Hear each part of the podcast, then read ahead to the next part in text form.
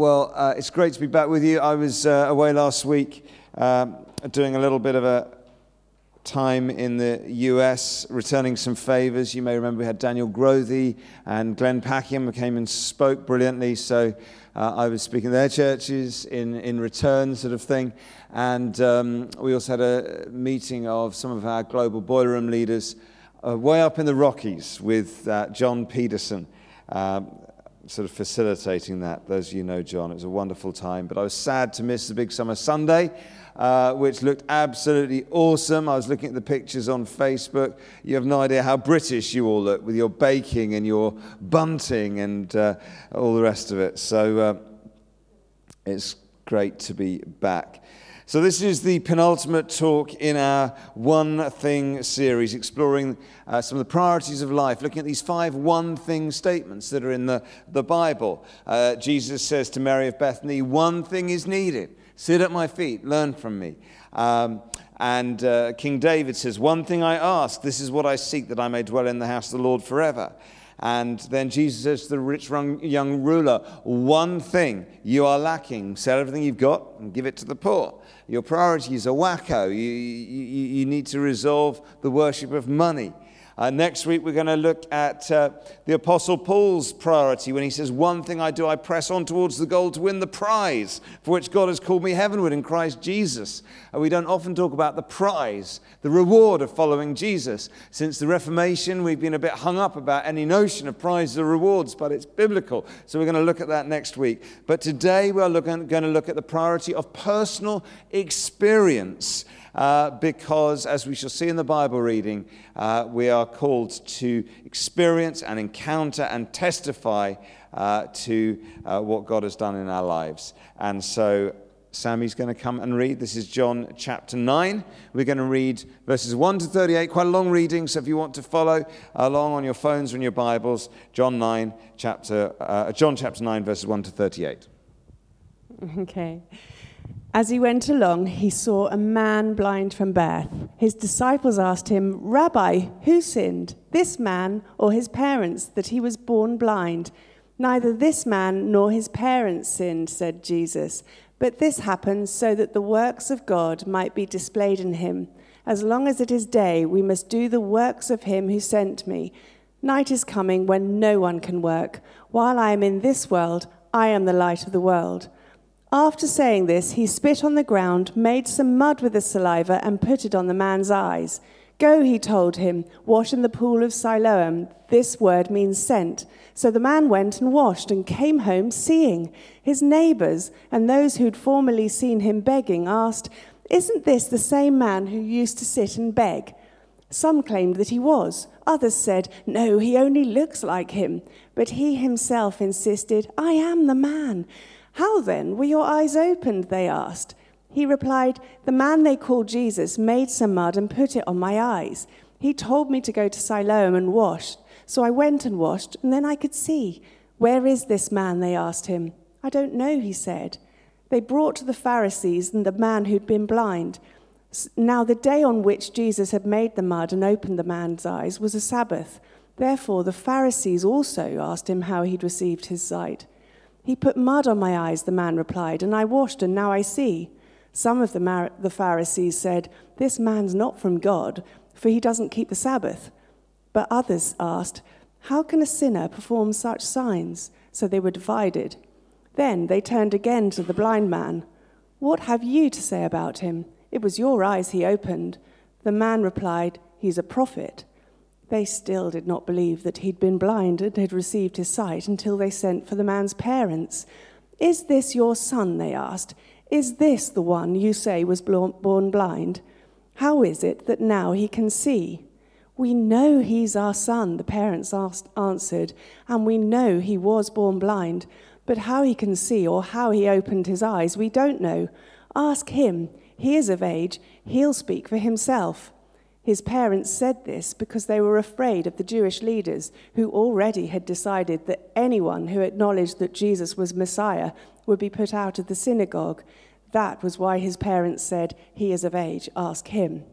A second time they summoned the man who'd been blind. Give glory to God by telling the truth, they said. We know this man is a sinner. He replied, Whether he is a sinner or not, I don't know. One thing I do know I was blind, but now I see. Then they asked him, What did he do to you? How did he open your eyes? He answered, I've told you already, and you did not listen. Why do you not want to hear it again? Why do you want to hear it again? Do you want to because his do you want to become his disciples too? Then they hurled insults at him and said, You are this, this fellow's disciple. We are disciples of Moses. We know that God spoke to Moses, but as for this fellow, we don't even know where he comes from. The man answered, Now that is remarkable. You don't know where he comes from, yet he opened my eyes. We know that God doesn't listen to sinners, he listens to the godly person who does his will. Nobody has ever heard of opening the eyes of a man born blind. If this man were not from God, he could do nothing. To this they replied, You were steeped in sin at birth. How dare you lecture us? And they threw him out. Jesus heard that they'd thrown him out, and when he found him, he said, Do you believe in the Son of Man? Who is he, sir? The man asked. Tell me so that I may believe in him. Jesus said, You've now seen him. In fact, he's the one speaking with you. Then the man said, Lord, I believe. And he worshipped him. Amen. It's such a brilliant story, isn't it? It just, it's so full of humor, uh, uh, uh and the, the, kind of sparkle comes down the 2,000 years. Uh, first of all, Jesus, who knows why, instead of just laying a hand on his shoulder, he makes some mud paste, rubs it in the guy's eyes. I always think, what would have happened if it hadn't worked? And you know, you've got a poor blind guy, and the Son of God's come along and just rubbed mud in his eyes. But fortunately, it did work. And, uh, and then you've got this next encounter with the, the Pharisees getting their knickers in a twist to, well, is Jesus a sinner? Is this man a sinner? Where's the sin? Spot the sin. It's like, where's Wally? You know. And, and, and, and then they they sort of quiz his parents. His parents go, Yeah, that's our boy. Yeah, he was born blind. We don't know what's happened, but you can definitely see, can't he? You know, three fingers, four fingers. So then they talk to the guy himself, and it's brilliant. He just says, One thing I know. One thing. I was blind, but now I can see. and, you know, something about religion that doesn't like simplicity. Yes, but what about? Oh, it doesn't quite fit our box. So he's going, well, what do you want to be his disciples too?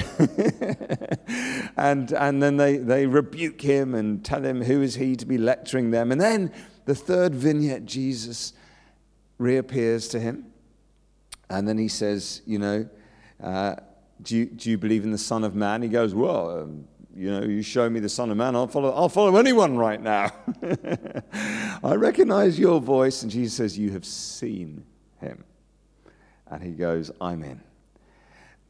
That man, born blind, didn't know very much. He didn't know who Jesus was. He didn't have clever answers to all uh, the questions. But he couldn't deny that he had been blind and now he had received his sight. He couldn't deny his personal experience, it was irrefutable evidence. And in life, we so often, I think, go around thinking, well, if only I had experienced more, if only I knew more, then somehow I could be better at life and at being a Christian. But actually, we only need one thing. We only need one encounter with Jesus. We only need one word from Him. We only need one answered prayer. That is the spark. I'm doing this partly just to keep Dave uh, happy. Dave Slin's a petrol head. There you have a big jerry can full of petrol. I suspect I'm breaking some health and safety regulation right now. And here we have some matches.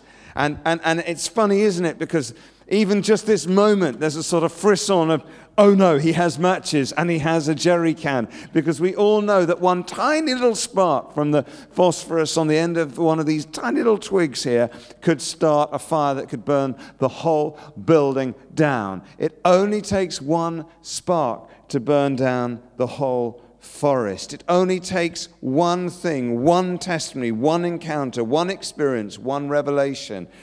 I don't know the answer to all your questions. One thing I know I was blind. Now I see. That was his story. Christian faith is not a dogma to be defended, it is an encounter to be experienced.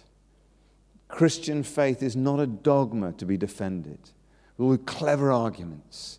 It is an encounter with the living Jesus to be experienced. Pope Benedict, the former Pope, said that. He said, Being a Christian is not the result of an ethical choice or a lofty idea, but the encounter with an event, a person which gives life a new horizon and a decisive direction. The five people who were baptized last Sunday, they, they, they know, they've encountered Jesus, and they may not know everything, but they know something. I have experienced the living Jesus, and I'm going to follow him. Those doing Alpha, uh, a whole bunch of people, Saturday before last, eight days ago, on the Holy Spirit Day, experienced the reality of God. They moved from just talking about God to come, Holy Spirit, and He came. It was an encounter. Um, I, I, earlier this year, I read a book by a lady called Barbara Ehrenreich, uh, who is uh, known as a, as a fourth generation atheist. Uh, she's um, a scientist, she's a darling of the liberal intelligentsia, and she released this memoir. And it's really upset everyone because it's called um, something like Dealings with a Wild God. And in it, she talks about encountering God. and they're all really upset because she's this sort of bastion of the atheist intelligentsia. And I thought, well, that'd be an interesting book to read. And uh, she describes this uh, encounter that she had with God uh, in Lone Pine, California in May 1959, which she'd kept secret all these years. She says, On that empty street, I found whatever I had been looking for since the articulation of my quest to understand life's meaning. Or perhaps, given my mental passivity at the moment, whatever had been looking for me.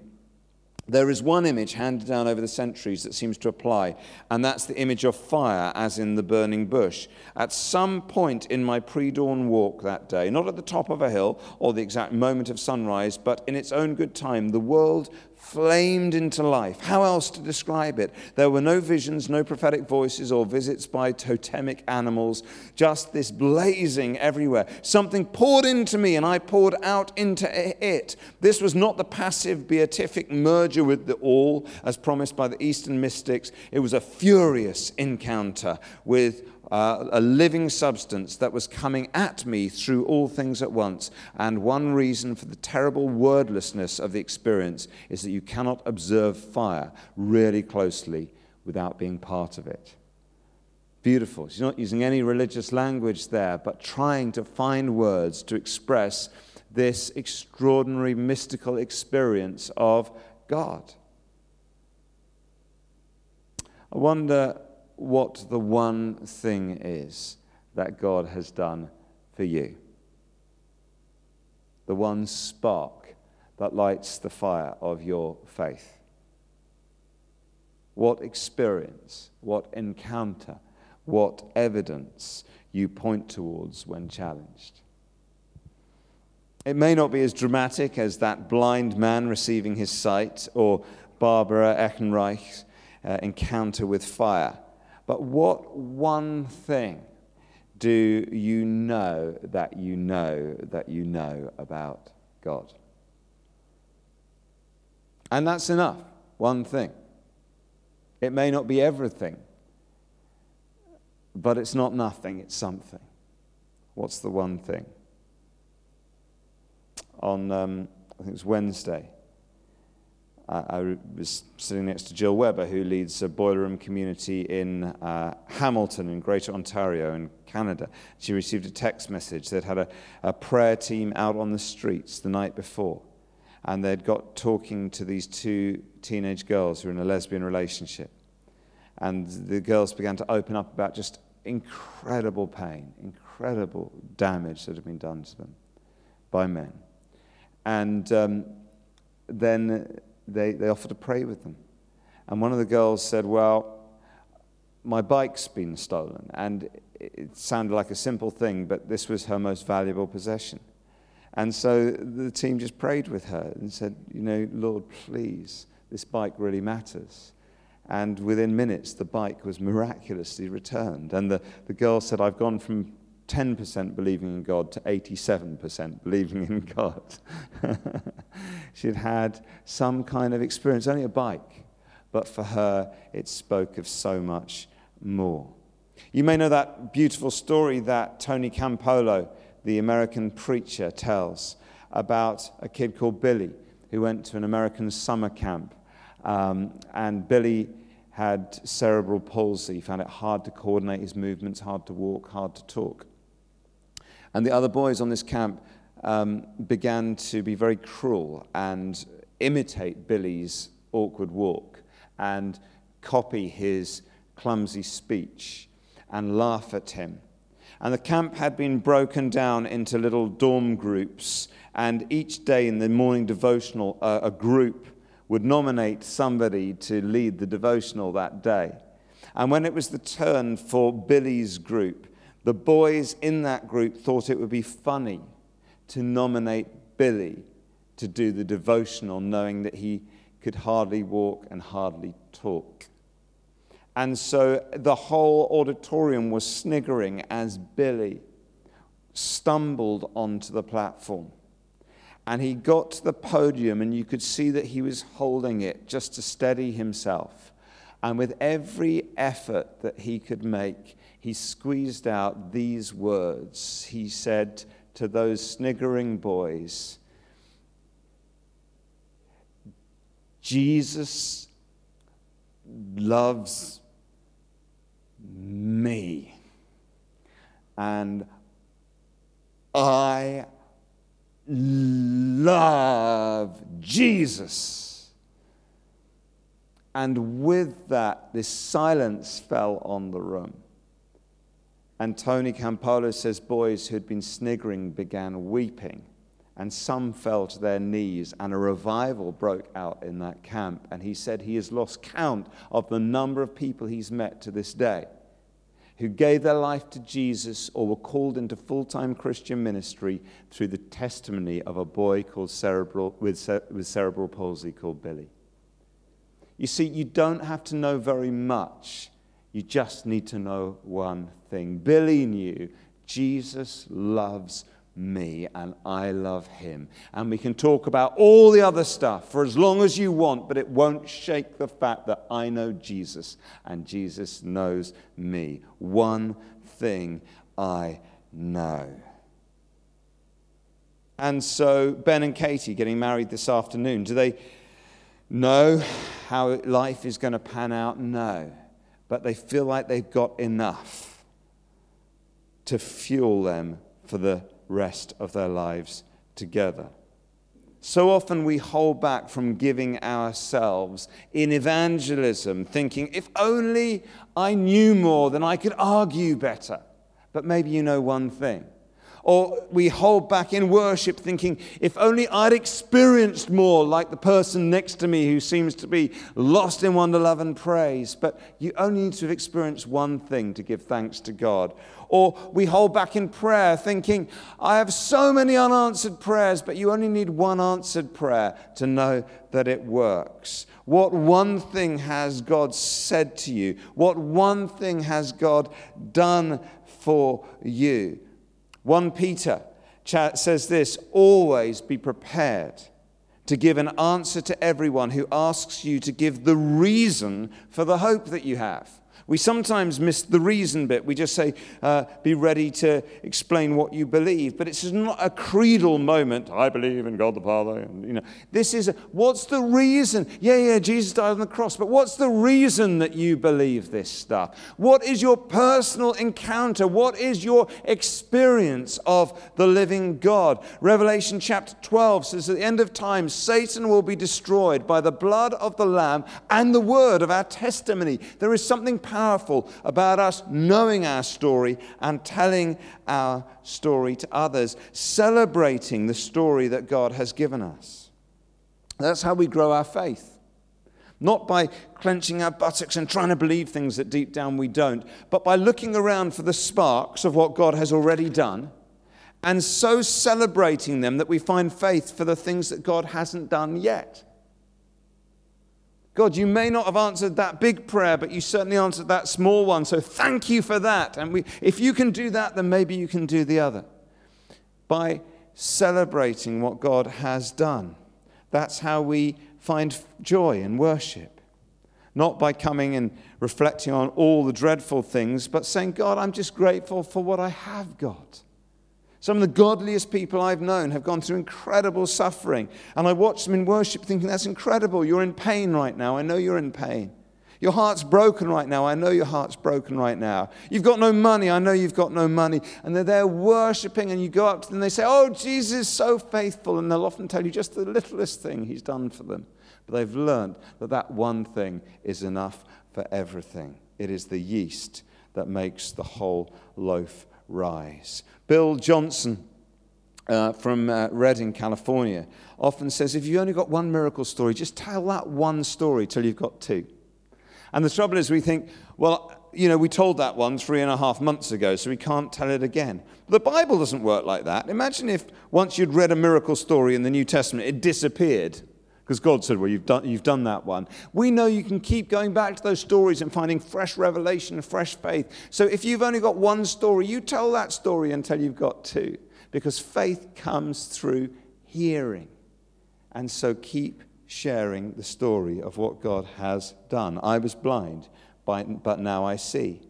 I, I, I find this so difficult because I tend to forget the things God's done. Anyone else here relate to that? It's just I was at a thing recently, and uh, uh, uh, there was a, a, guy with a TV camera who came up to me, and a, a, a pretty lady with a, microphone sort of thrust it in front of me and said, Ah, oh, Greig, yeah, 24 7 prayer, you're praying all over the world. Tell us some of the stuff that God's doing. Come on, give us some miracle stories. And I looked at this camera, and my mind completely blanked. I couldn't think of a single answered prayer ever in my life. Nothing. I was absolutely convinced that moment God has never answered a single prayer I've ever prayed. And I just kind of like mouthed and, and made some nonsense up. And I went away afterwards kicking myself and thought, why do I forget? I mean, right now, someone just came to Christ in Ibiza on the streets there. Um, Vice magazine has just done this amazing feature on our work there. Vice is like the most anarchic, uh, often, well, not the most sanitized of, uh, of internet forums, and they've done this whole brilliant positive review on the work we're doing in Ibiza. Uh, we've just launched a new work in Magaluf. We've been praying non-stop for almost two and a half years at HTB. Prayer space in schools is exploding in schools. People people are coming to Christ here at Emmaus. We've launched our new website. We have a team right now in Lebanon working with Syrian refugees led by Jess Ford. There's plenty going on, but in that moment in front of the camera, I went, uh, I don't know what God's done. The Bible tells us 280 times, remember remember, remember, remember what God has done. Why? Because we are so forgetful. Psalm 107, verse 5 Let the redeemed of the Lord tell their story. Moses says, You must tell your children about the faithfulness of God. You must tell them the story of what I've done. Maybe you find it helpful to journal or keep notes on Evernote or some other uh, app. But, but find a way of recording what God has done, and you'll be amazed. Let's talk about the stories of faith with one another. I love sitting with people saying, How did you become a Christian? What's God doing in your life? Tell our kids. Let's create cultures that celebrate what God has done, as well as being honest about what He hasn't done yet. And so, with Sammy, we long to see full and complete and total healing but we are way further along than the doctors ever said that we would be. Like by far. They had such bleak uh, prospects for us. And then when you go back and say, actually, you were wrong, it's far better than you thought, they go, well, we must be better than we realized. so arrogant.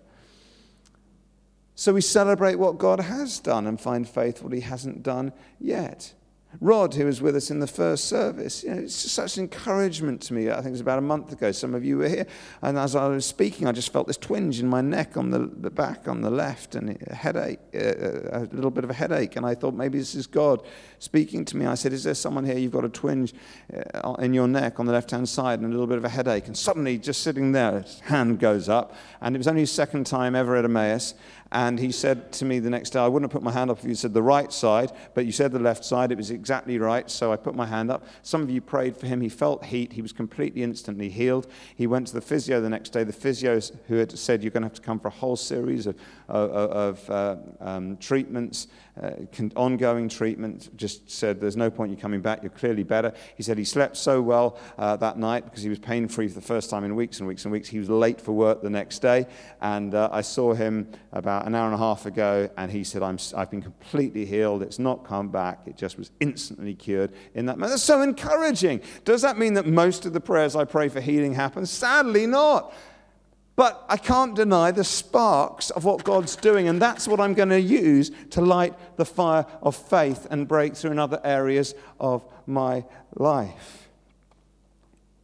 You know, there are two occasions as we draw this together there are two occasions where the people of Israel found themselves on the boundary, on the border, about to step into the promised land. You know, the, the, the land flowing with milk and honey they've been dreaming of, that God had promised them. But on the first occasion, there they are on the boundary, and most of the spies that have been sent out to check the land out come back and they tell a story that is terrifying. They tell a story of fortified cities and of giants and of difficulty and of armies that are unbeatable. And the people of Israel absorb those negative stories and they stay on the, prom- on the border of the promised land and they do not go in. The next time they come back to the boundary line, Moses takes control of the situation and he tells a different story. He tells the people of Israel of God's miraculous intervention and provision and faithfulness in their lives down the years. And they believe that story and find faith to go in and fight the armies in the promised land. I wonder what borders you are standing on the edge of right now. And I wonder what stories you are going to tell yourself and your friends and your children. Are they the stories of all the impossibilities, or are they the stories of God's faithfulness? I know it's been hard. I know there have been problems. I know there have been difficulties. Of course, they have. We're alive. Life is tough. But let's remember the faithfulness of God. Let's celebrate the sparks of God's faithfulness. Let's stand with that blind man saying, One thing I know. There's a whole bunch of things in this life I don't understand, but one thing I know God has done this for me. God has shown this to me. Erin Morgenstern, the um, author of The Night Circus, says, You may tell a tale that takes up residence in someone's soul that becomes their blood and self and purpose. That tale will move them and drive them, and who knows what they might do because of it, because of your words. That is your role, your gift to tell that story. Let's be people who tell the stories of faith to the body of Christ, to those who don't know Christ. Let's be hope bringers, spark lifters in this world? What God's stories will we tell today? What sparks will we light? What is the one thing that God has done for you, said to you, shown you, or provided for you?